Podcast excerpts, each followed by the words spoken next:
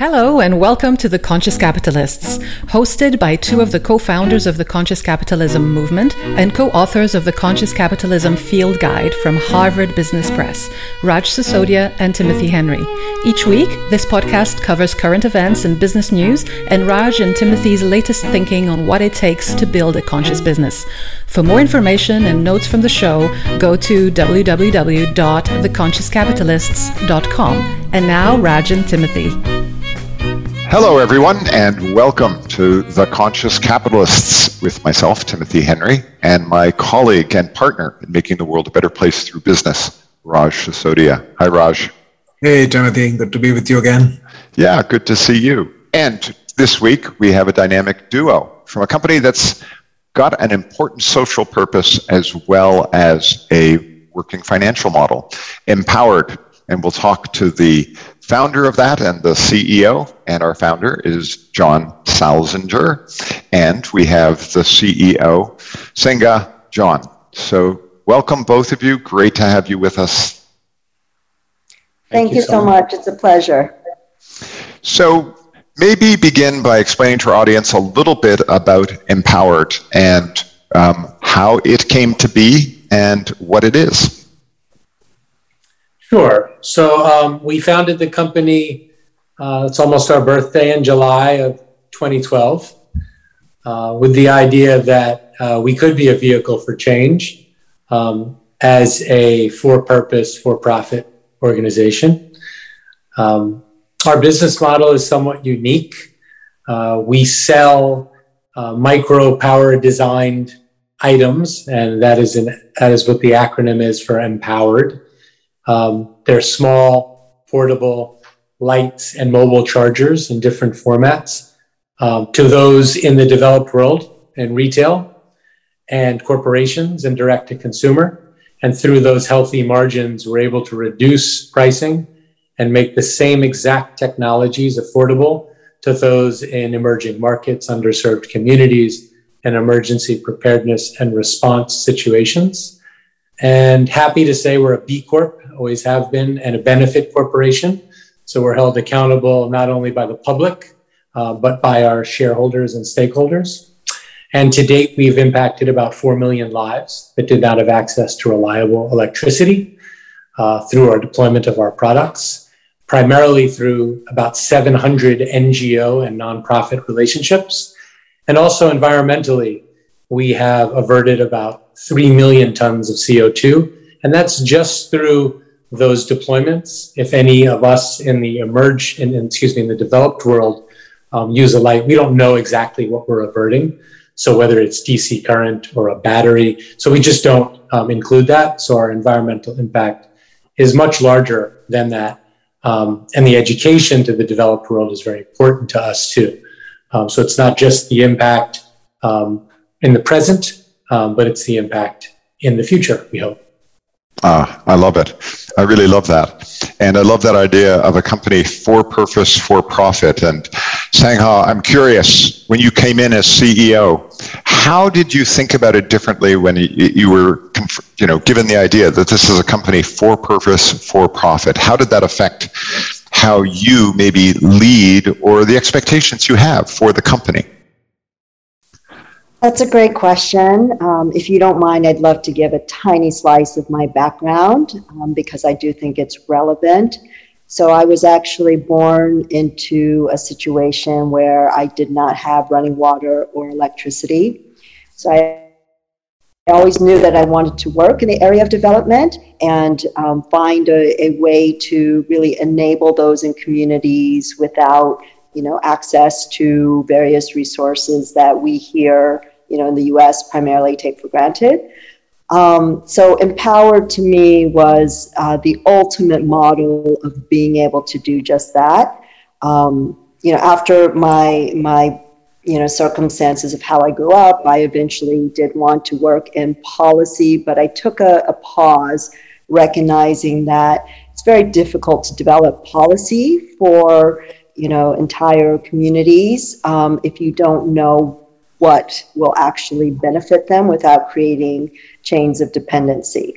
So mm-hmm. at MPOWERD, I think you know what we do is is really important because it's not a cycle of dependency that we create, but we really look to bring solutions to those in environments where they may not have access to electricity or it may be intermittent because of you know various um, infrastructure issues or you know as john mentioned natural disasters um, so we empower them by bringing them solar lights that they can use personally um, for you know anything that they may need. Uh, whether it's you know keeping their businesses open longer, whether it's being able to you know cook at home safely without the noxious fumes from kerosene or you know burns that can be caused by firewood. There are so many different ways in which our, our lights are used.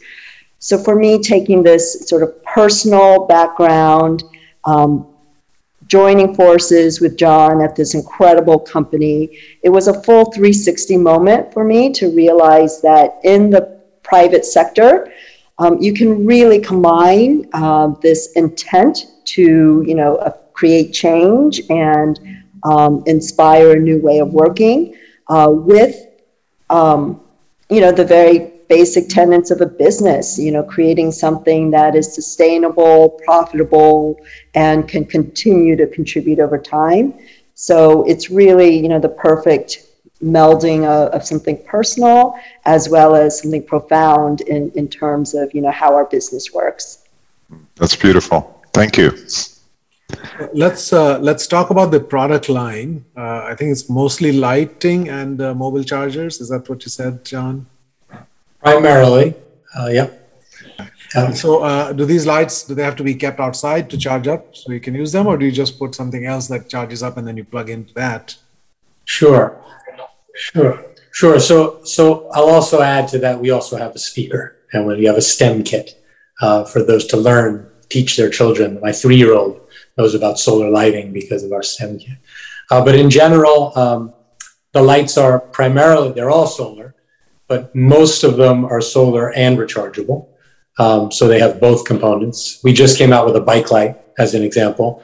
We felt, um, you know, after the pandemic, through commuting, let's clean up people's bike rides because people are already doing the, the more environmentally conscious choice, but they're still using, you know, uh, lights with batteries that have to be replaced, which really harm the environment. Um, the line itself um, we have inflatable lights that you know collapse down into a 40,000 in a container and you can put in your pocket and walk around with a full lantern of 300 lumens. We have a task light that can hang as a, as a ceiling light, but can also be used to read as a table lamp. Uh, we have a string light that unfurls into 18 feet of string light, but wraps up as well, transformatively into a, a disc. Um, and we have smart enabled app lights, and a solar speaker. Um, most importantly, the design is built around micro power design. Um, and that's the key for us. Um, it's very important that we make products that people find useful, but also find enjoyable. I love it. I love it. Now, as you as you look out over the the nine years that you've been in business, what would you point to as sort of two of your biggest successes? And I'm probably thinking one in the developed world and one in the quote unquote uh, developing world. Um, what would you pick as some of the big successes that you've had? Yeah. well, I think obviously product um, across the board, but product in the developed world is our engine, right? That enables us to create reduced margin um, for those that really need need the lights as tools. Um, in emerging markets, or actually, you know, we do have a lot of capacity building, um, sort of uh, women's buying and selling groups. Uh, so Papua New Guinea uh, comes up. PNG Tribal is one of the successes that we've had in that sort of capacity building development environment. Um, and Puerto Rico, between the earthquake and the hurricane, there was actually 100,000 lights um, deployed. And that was through, you know, uh, the UN, through Save the Children, um, even through the Humane Society, believe it or not, um, Walgreens. You know, when Harvey hit in Texas, Academy Sports decided to delve out our lights. So we're a real vehicle for change, and we enable our partners, whether they be retail, corporations, uh, Citizen Watch has delved out so many lights, thousands and thousands of lights. Our consumers can go on our website and buy a light for our give program. So it, we're just a vehicle uh, that enables people who want to do good to do good, while at the same time, you know, their innate urge of me, right, of survival, of feeding themselves, they can also buy a light for themselves. And we just think the combination of that creates um, hundreds of stories. So that's just a couple. Um, but uh, the, the notes we get, uh, one more, just because it's in a different sort of zone. Um, in the US, off the coast of Florida, um, an elderly man was on a boat. Um, he was, uh, his engine died and he had a heart attack. And the Coast Guard was looking for him and he had a Luci light and he turned it on and then he wrote us this incredible note saying that the light basically, you know, was instrumental in them finding him. And so it's things like that um, that are that are numerous, heartfelt, and keep us going. Um, I will add one more thing to that. These stories that you ask about, um, we tug on heartstrings uh, when we're going into Walmart or to Target, et cetera. And speaking of buyers, because we're all people and we all want to do good. Uh, and we all want to have that vehicle for change. So in this case, um, it's business for good, but it's also good business. I'd love to add to that with another. Uh, so I definitely agree. You know, the ways in which we've impacted people and the stories that we've heard um, is definitely one area that we could definitely say has been successful for us. Another space is in combining what we do. So you mentioned, you know, maybe there's something on the retail side and the impact side. It's really when we combine the two that we see the ultimate power of business.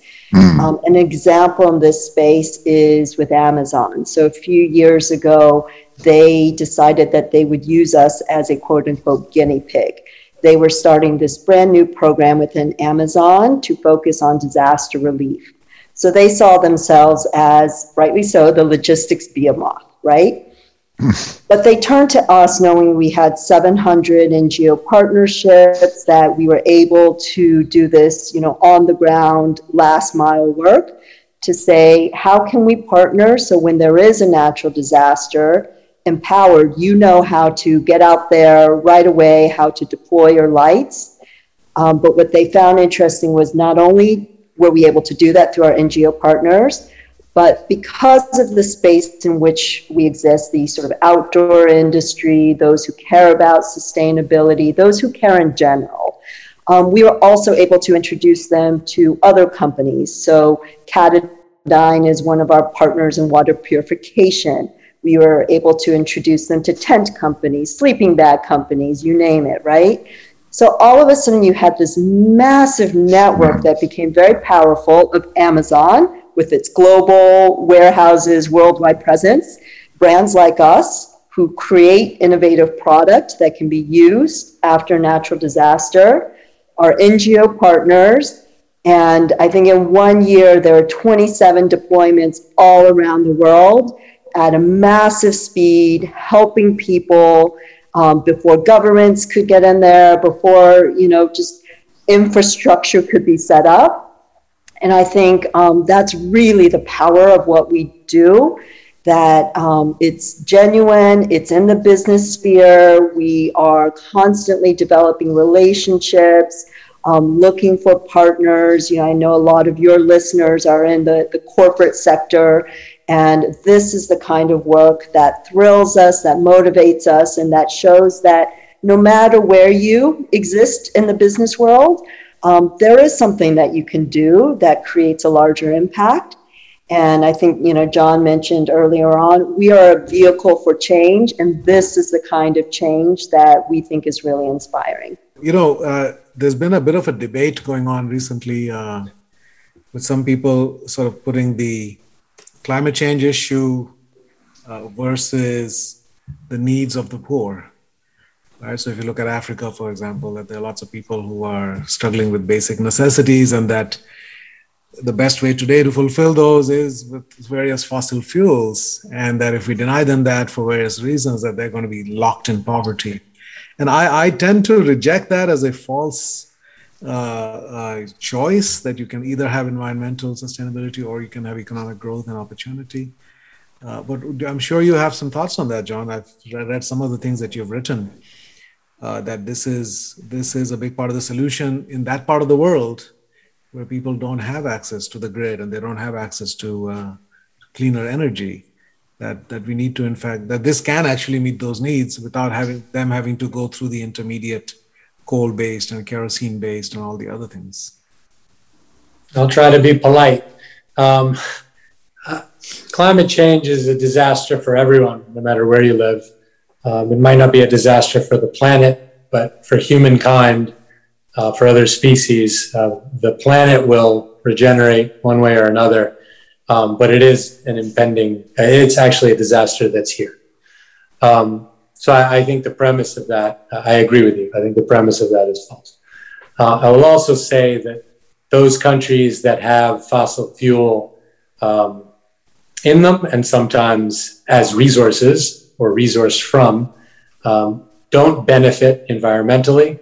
Um, don't benefit culturally, don't benefit um, on a health uh, basis. As a matter of fact, um, many of those countries' resources are sort of pillaged by a lot of these larger companies and unfortunately don't realize the average person doesn't realize the benefits of that um, to your question uh, I think I'd compare it to um, mobile technology versus telephones.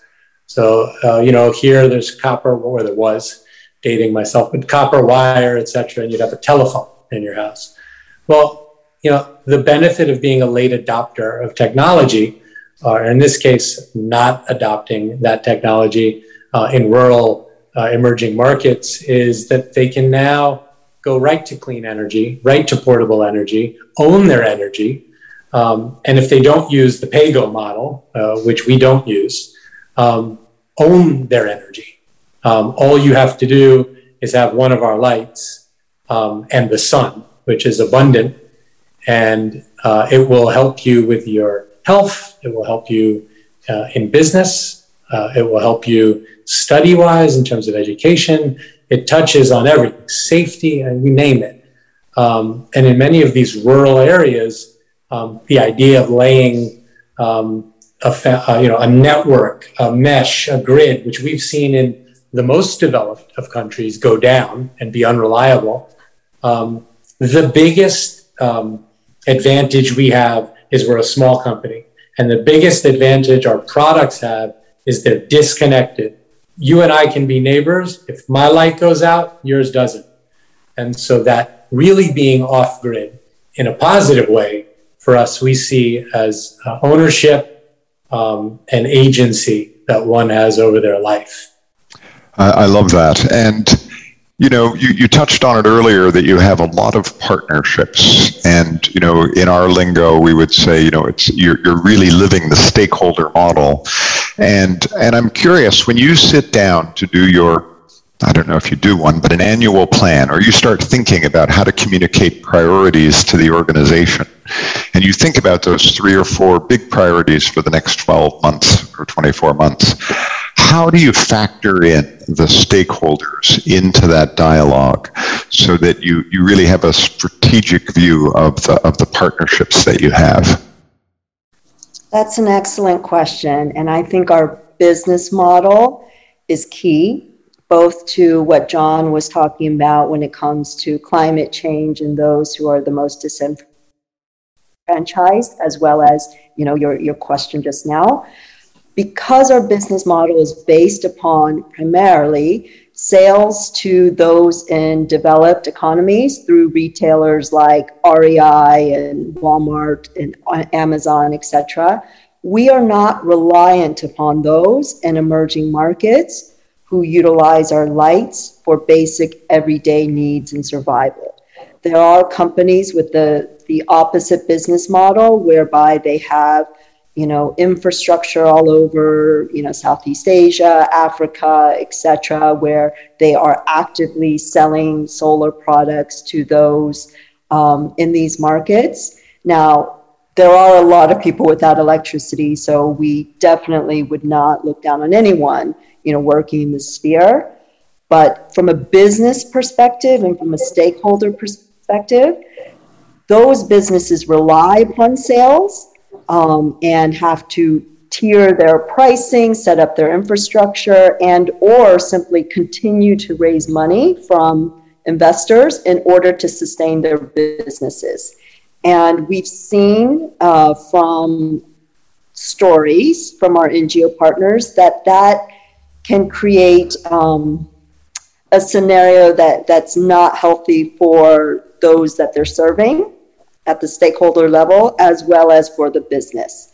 So for us, our stakeholders are everywhere, right? They are the people in emerging markets. And so for them, we do tier our margins. We work with NGO partners who are very familiar with these communities and with their needs.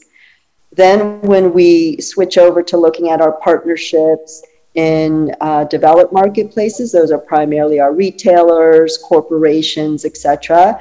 And there, the relationship with stakeholders looks different because uh, these stakeholders are interested in our products to help them grow their business, or in the case of corporations, vehicle, or maybe they're using us. Um, actually, we had um, a partnership with an energy company, and they had a clean energy plan. And if someone signed up for the clean energy plan, they would get a Luci light, and a Luci light would also be donated on that customer's behalf through one of our NGO partners into one of our emerging market programs. That actually helped increase their loyalty retention by 25%. So that was the motivation for that energy company. Um, we are very good at looking at our stakeholders, um, letting them know what our values are, our mission, our business model, and seeing where we can create that alignment. Um, so again, whether it's in you know developed marketplaces where we're working with retailers and corporations, or those in emerging markets or NGO partners, we understand that stakeholders come to the table with their own uh, values and and uh, what they're trying to accomplish. Um, but we know in the space in which we're operating, there are a number of very creative ways to ensure at the end of the day our values are aligned. Um, one other note, because I know all of this, I think sounds very rosy, but at times it becomes difficult. You may have a stakeholder, let's pretend it's a retailer who actually is not aligned with your mission. Or let's say it's an investor who, you know, loves what we're doing but still thinks traditionally in terms of the time frame of the return on their investment. We do see that. Um, it happens. Not everyone, you know, is um, as driven as we are by our values and our mission. Um, but that intersection is very revealing because if you stick with the values of what you're trying to do, then that opportunity does end up looking different. You recognize that, okay, maybe that retail partnership long term is not the right fit because that retailer's customers may not be as invested in our product because of who we are and what we do. So maybe our sales will not be as robust. We do find that, you know, with the right retail partners, you know, I mentioned REI, for instance, we just um, are launching into Dick's Sporting Goods as another example, whereby their CEO has said, you know, we are taking a stake on diversity, on public lands, on sustainability and they're making sure throughout their stores through their marketing through their outreach to consumers that that's very clear so that to us is a, a, clear kind of partnership that works because if they're messaging that to their customers then we're a brand that makes sense for them and that alignment is there and that growth will be there um, and so sometimes when you're not aligned with your stakeholders, it's revealing as to you know whether that is the, the right partnership or not.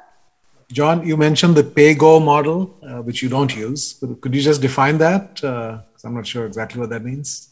Sure. Uh, pay-go or pay-as-you-go is a model used by uh, solar energy companies. Uh, uh obviously, I want to preface this by saying anything anyone is doing um, from a developed world into an emerging market or underserved community is commendable. Uh, sometimes people talk about, you know, should you give things away? Should you sell things? Well, you should do both, right? It's pretty complex. There's no simple binary uh, answer to any of this. But the pay go or pay as you go model means you're re- you're receiving a, a, some sort of unit, um, but then you have to pay that off, or sometimes continually pay for your electricity. Interestingly enough, it's similar to the United States. You can buy solar panels for your home, but you still have to pay for the grid. Um, and so um, for us, we don't want that. Uh, we want our lights to be a one-time purchase, our mobile chargers to be a one-time purpose, uh, one-time purchase, and then that is a capacity building instrument or a tool um, that someone doesn't have to think about because we're not all born in the same environment. We're not all born with the same resources or the same opportunities. And so to ask someone who's already in a situation that's challenging, right, to then also pay monthly for their electrical bill, that's not something that I want to do. Um, I understand why investors want to invest in it. I understand the longevity of that model in terms of an investment strategy. Uh, that's not the motivation for MPOWERD or me. And and uh, staying with the business model idea, you use this phrase in one of your articles, what it actually means to be a good company. Uh, you use the word automagically, which caught my attention. Uh, Thank you. We aim to provide our business model as a case study for other companies to do good automagically by realizing emerging markets for the business opportunities they afford. And I think that's kind of what you're describing, right? You sell here at a higher margin so that you can then provide. Right. So you're going by the affordability in a given market, which I think, you know, with somebody as a marketing, with a marketing PhD and a marketing background, that's one of the sort of blind spots, right? That we look at it, you know, in terms of pricing, etc., from uh, from a profit and margin perspective rather than what can the customer afford and how can we get to affordability right and what are the uh, what are the mechanisms for that you want to talk a little more about that idea of automagically sure um, we're subsidizing right by buying a light here um, you're giving this sort of magical power to the consumer to participate and act as that their own vehicle for change you're buying the light at full margin uh, it helps the company to then move margin into uh, areas that require it, not because uh, they're needy, but because that is their localized economic, you know, uh, value that they can afford. Um, and so we look at it as a, a global margin structure, um, and all people are part of our consumers. Um, and so it's truly sustainable. Uh, whereas many of the other models, um, there's sort of just a gift component or just a foundation. Or, you know, if you look at the last year, um, many of the emerging markets were really hurt uh, by the advance of COVID, a horrible pandemic uh, where PPE was needed in the developed world and the developing world. Unfortunately, it was primarily given to the US the people that fund many of these NGOs stopped funding after a certain point because they met their, their tax threshold. Um, and the people who suffered were the people that are still having issues with pulmonary disorders from kerosene or not clean water or bad food supply or no transportation or poor medical conditions. Um, so the magic in it is that it offers the consumer to um, participate in in in the process. I'd love to add one other thing. Um, I know that we've mentioned that the very same products that we sell here in the U.S. and Europe and Australia, etc., are the same products that we either sell or um, give through our Give program in these emerging markets. And the reason that's important is we're doing this at a localized price, but there's a value to what we're bringing to these emerging markets. We're not dumping, you know, low cost uh, versions of our products into these emerging markets and disrupting these markets. we're bringing the same high quality, innovation, value, same technology to these markets where we also understand people there are consumers. Again, you know, this is my background, this is where I came from. And by and large, if you look at the world, most consumers are actually in these emerging markets. And so we know that they're looking to make sure these are great products, they can use them, they work well, they're beautiful, they're functional. Um, but of course, they can't pay prices that are unsustainable for that market. So we're tweaking the pricing, but bringing the same quality and really tapping into this consumer as a consumer, which I think is key because that is that uh, removing that stage of dependency that I spoke about earlier when you, you know, um, are, are just looking at these markets as okay, I'm going to design a process or a system or a solution and then, you know, uh, create the cycle of dependency. No, we're, we're saying consumers can choose they're choosing our products, they're reselling our products. If they're female entrepreneurs, they're using our products. We hear from NGOs actually all the time that um, people want our products because they're like, wow, what is that? That is so cool, or I love that, or I can't believe it does that. And um, that is the human value that we bring to what we do. Just to add really quickly, there's a distinction. So the majority of our lights that we give away uh, would be in an emergency response. Uh, and we actually uh, don't give them away. We utilize partners, whether it's REACT, formerly known as Team Rubicon, or International Medical Corps, etc. Um, and then the capacity building side of it, our lights are actually deployed by one of our 700 NGOs into their own models, their own programs. So we're not just dropping lights out of a plane, literally or figuratively.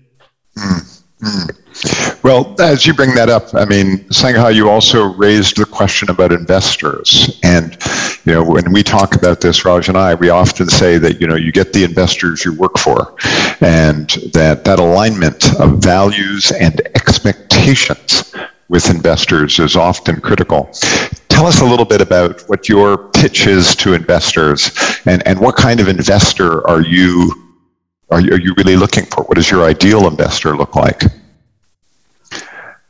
So thank you. I think um, in this sphere of you know businesses like ours and investors, um, I would say that I think businesses are more at the cutting edge. You know, there's more of us who are pushing the boundaries of how we're working. I do think that the investor community has become very aware of this. There's definitely, you know, the impact investor and, you know, certain standards that they look at. But um, by and large, you know, when you're trying to raise capital, um, the you know impact investor community is still a very small part of the overall you know community of VC, PE, you you name it. So um, having an understanding that you know our results may may not be on this you know trajectory that's always consistent that's you know this uh, you know elevated trajectory is something that's very important you know in our work um, you know, there are some years when there's a lot of impact work we're doing. You know, we've mentioned Puerto Rico a number of times. That there was a huge outpouring of support, and it helped our business, and it also helped our impact. Then there are some years, you know, like John mentioned with COVID, where uh, the entire landscape is is pretty quiet because priorities are elsewhere. So having an investor who recognizes that it's the overall impact. It's the overall thought process, the business model, the um, the ability to show that a business like ours can exist. Um, that is very important and that's what we look for. If it's an investor who is literally focused on a three to five year horizon and expects x return etc that's a more difficult conversation because um, that's not how a business like ours works. Um, so it's something that we're constantly navigating. We do have um, investors who have been very dedicated to our, our business mission and our impact. Uh, we've had investors who came in for other reasons. Maybe it was innovation. Maybe it was, you know, um, belief in, in leadership. You know, various other reasons.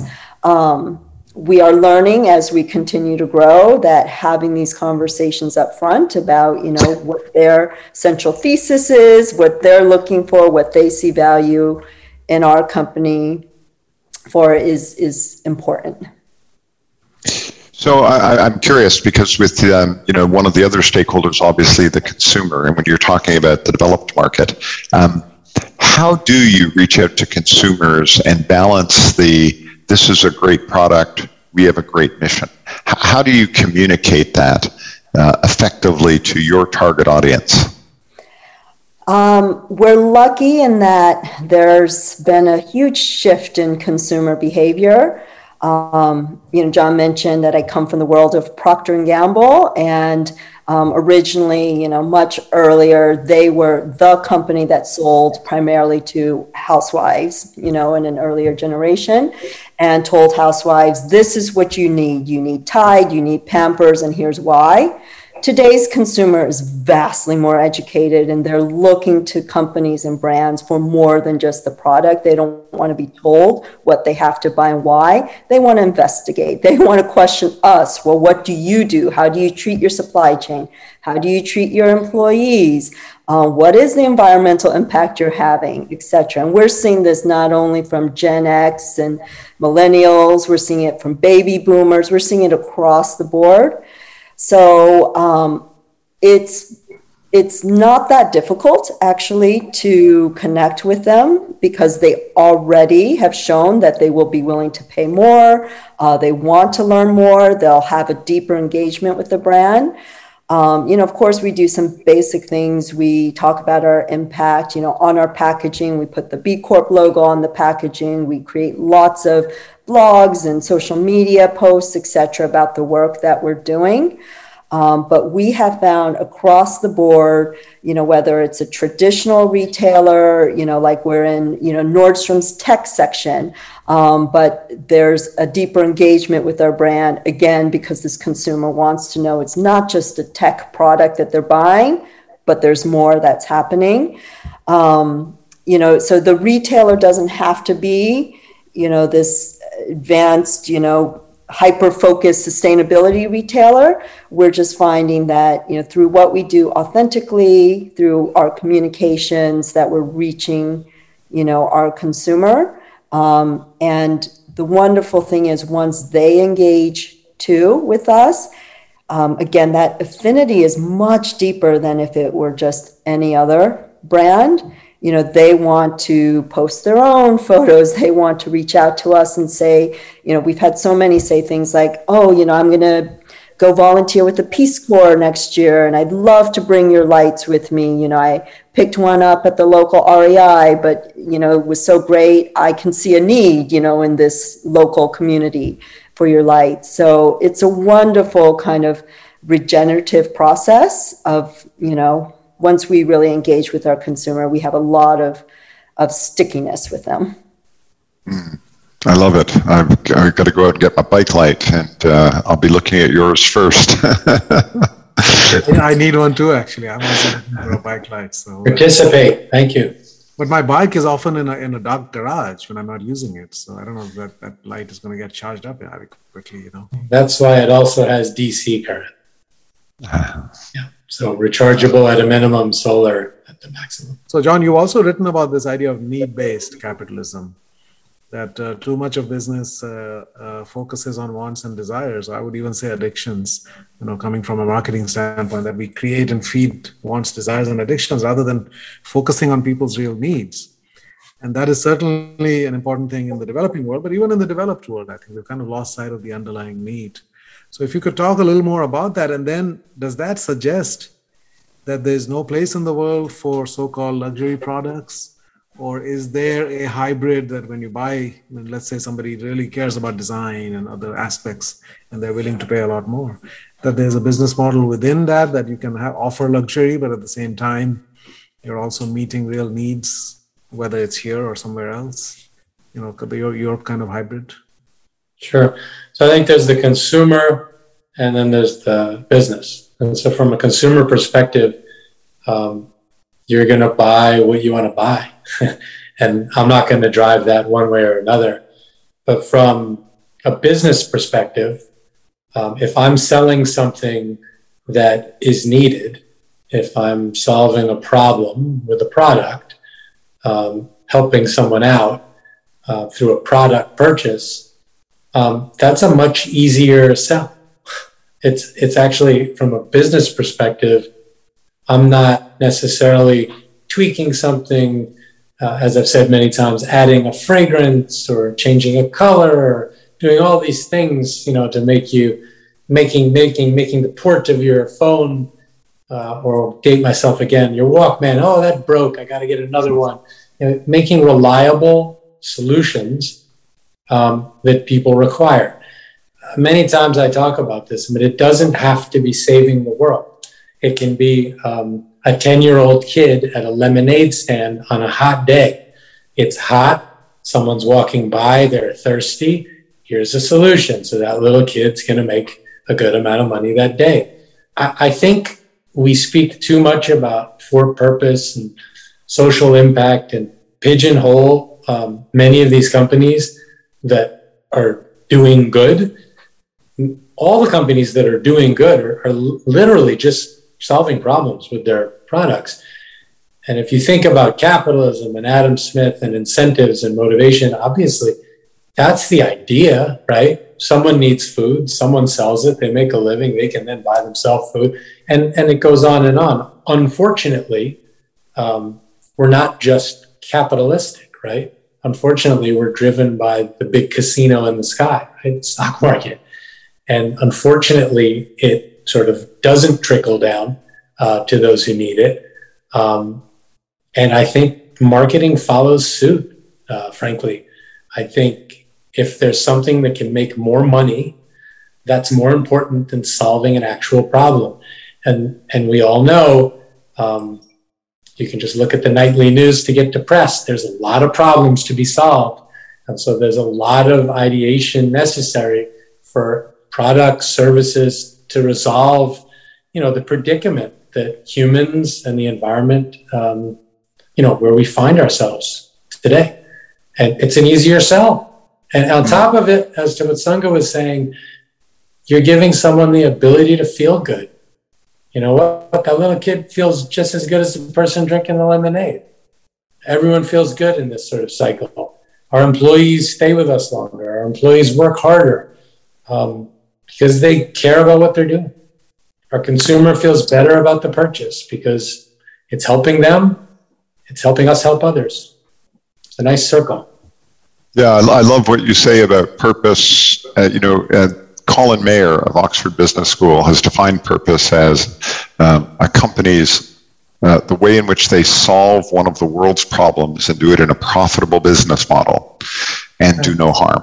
So this idea increasingly uh, that a purpose is around solving problems the world has and doing it in a profitable business model is increasingly at the heart of you know what that next generation purpose might look like. So I'm curious, John, what brought you to that place where you saw this vision of, of how business could be that inspired you to start MPOWERD at you know back in 2012? Uh, I always go back to my parents um, uh, I just was brought up in a way that um, I was supposed to care about others. I was supposed to care about the environment.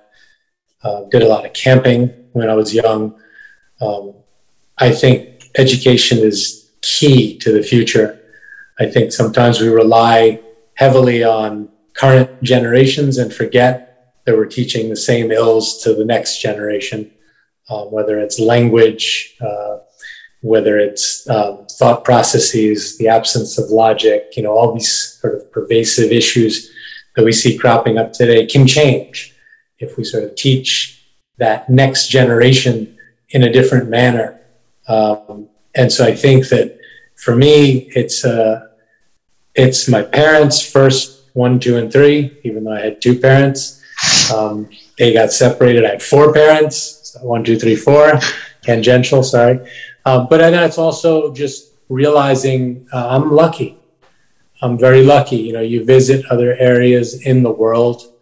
Um, you can actually visit other neighborhoods. Uh, you can get off your block, get out of your comfort zone, open your eyes, um, and realize that um, you know you're you're very lucky. And I believe in we more than I believe in I. Um, you have to believe in yourself to be able to help we, but I think it's important to realize we're all one of the whole. Um, and you know, if more people did that, you know, um, it strengthens everyone. If you have a group of friends and you're comforting and friendly and and you're there for your friends, it builds that bond for everyone, including yourself. You're a you're a part of that. We're all one big ecosystem, social ecosystem, and um, for me, that that's the key. And and lastly, I feel good. It makes me feel good to do what we do. Um, it makes I think everyone in the company. It makes Seungah feel good. It makes our buyers feel good um, to be able to help others. Um, I think it comes from the place of um, being taught that sharing as a child. A three-year-old kid, I teach him to share. You know, as an adult, some of us have lost that, and we look at the differences versus the similarities. I think it's much easier it's a much easier path, less bumpy road um, to do good and then realize the wonderful social benefits of that. Well, you know, John, in my language, I think what you've created here is a healing organization. That's about reducing suffering in the world and bringing more joy and promoting a healthy kind of growth. And I think all of that is happening because of this business.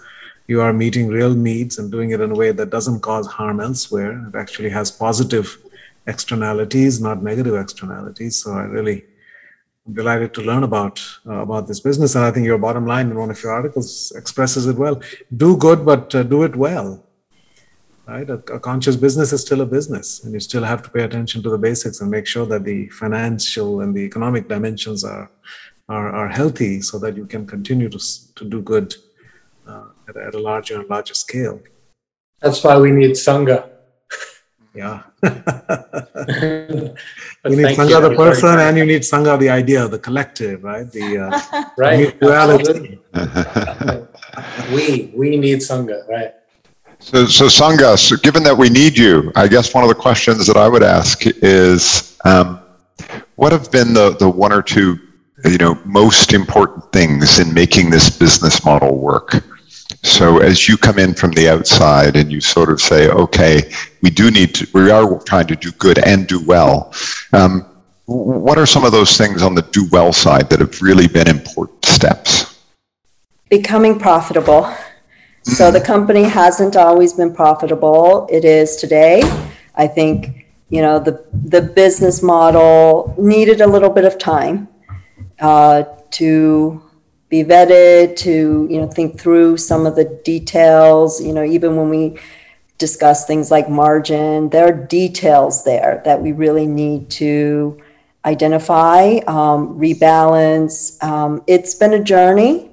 Uh, there have been many involved with the company. Um, you know john had a few uh, co-founders but he is the only one who uh, has measurably, you know, continued to contribute to the company and take, you know, what was an idea and really make it a reality. And um, that road to profitability has had some twists and turns, but it's been a critical part of us being able to continue to exist and then flourish. So I would say that that's been the main um, goal and you know coming in almost five years ago that's what we've been focused on and we're, and we're thankfully there which also frees us to be able to continue to look at you know, our relationships, our products, our stakeholders, our, you know, emerging market work and, and focus a little bit more. Um, but yes, that very basic underpinning of business had to be attended to. And if you could wave your magic wand and make one difference um, for the way your business operates in the world or the way the world perceives it, what would that what would that magic wand moment be for you? Oh, that's a great question.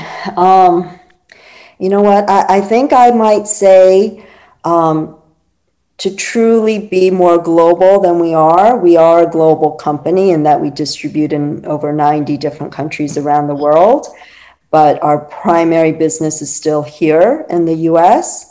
Um, we know that um, there are consumers all around the world, and this movement that we're a part of too, right, um, is starting to gain footholds in other parts of the world. Um, but we have a global consumer. Uh, we are uh, very much a you know global ecosystem, as John mentioned. So you know, taking what we've really developed and fine tuned here in the U.S. and um, you know creating you know just the same sort of infrastructure you know around the world, um, I think would help continue to accelerate our message, our growth, our ability to reach people, um, and be really true to, you know, our, our central ethos of who we are. Can I have a magic wand just for one second? No? Thanks. That's not offered every day. Um, I think um, if I could, and I think many of our brand partners and even NGOs and nonprofits um, believe this. You know, if funding could be allocated and invested towards preparedness uh, in our world, uh, it would make uh, a large difference, not to us only as a company, but in general. Um, we are a very reactive world, whether it's a pandemic, whether it's a natural disaster. Um, there are a lot of people that are at risk today uh, that are not um, defended um, through preparedness. And there, it's a very complex uh, reasoning for it. Um, as humans, I think we, there's a hurricane here, let me put some money here. As investors, you know, here's a serious situation that I can get a return on here, let me do that. But I think what we as a people don't do is learn as much from the past and deploy for the future. Um, and that's something that we do struggle with. And um, uh, it would be wonderful to find a, more robust funding mechanism um, for just that, because what it would end up doing is saving lives and saving money and saving time when you know inevitably situations do occur. Well, you know, one of the things that I've I've observed, uh, John and Seungah, is you know even in India, right, where the conditions are in the villages very much along the lines of what you've been talking about, and yet we don't see these things being embraced and adopted to the extent that one would expect, given the economics and the ecological argument and, and everything else. And I think it really boils down to certain bottlenecks uh, and, and, there's a framework that I've helped create in marketing, which I think addresses those kinds of bottlenecks. So it's it's this idea that for anything to succeed in a marketplace, you have to have the four A's. Uh, we call them the four A's of marketing instead of the four P's. So it has to be acceptable. It has to meet and exceed the needs and requirements of the people in that community for that problem you're trying to solve. Uh, it has to be affordable, and you've paid a lot of attention, obviously, to that. And very often things are not affordable right? In in, uh, in many parts of the world, it has to be accessible. People have to be able to get it with a reasonable amount of effort, uh, and there has to be awareness, right? They have to know what it is and how it works and why they need it, and so on and so forth. And and if you look at things that don't work, typically is one or two of those as a bottleneck. Like you have great affordability and acceptability, but it's not accessible people don't know about it or it could be the other way around you know so i think that is that is something that helps clarify uh, how do we help meet needs uh, at scale and, and realize the potential that exists in many products to do that and, and, and, recognize what some of those bottlenecks might be so i just thought i would offer that as a as a possible framework to think about some of these things or whether that's useful for you that's not just india but india uh, as you mentioned, uh, you know, we've done business in India. Our, our, our sort of most successful was with Jindal Stainless um, in a program in Odisha.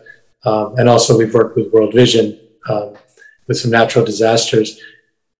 But India is sort of a microcosm, if it could be, it's so large, um, of the world, right? And so many different languages, a vast, you know, geographical area, many different customs, and no centralized system um, to give those last two A's, right?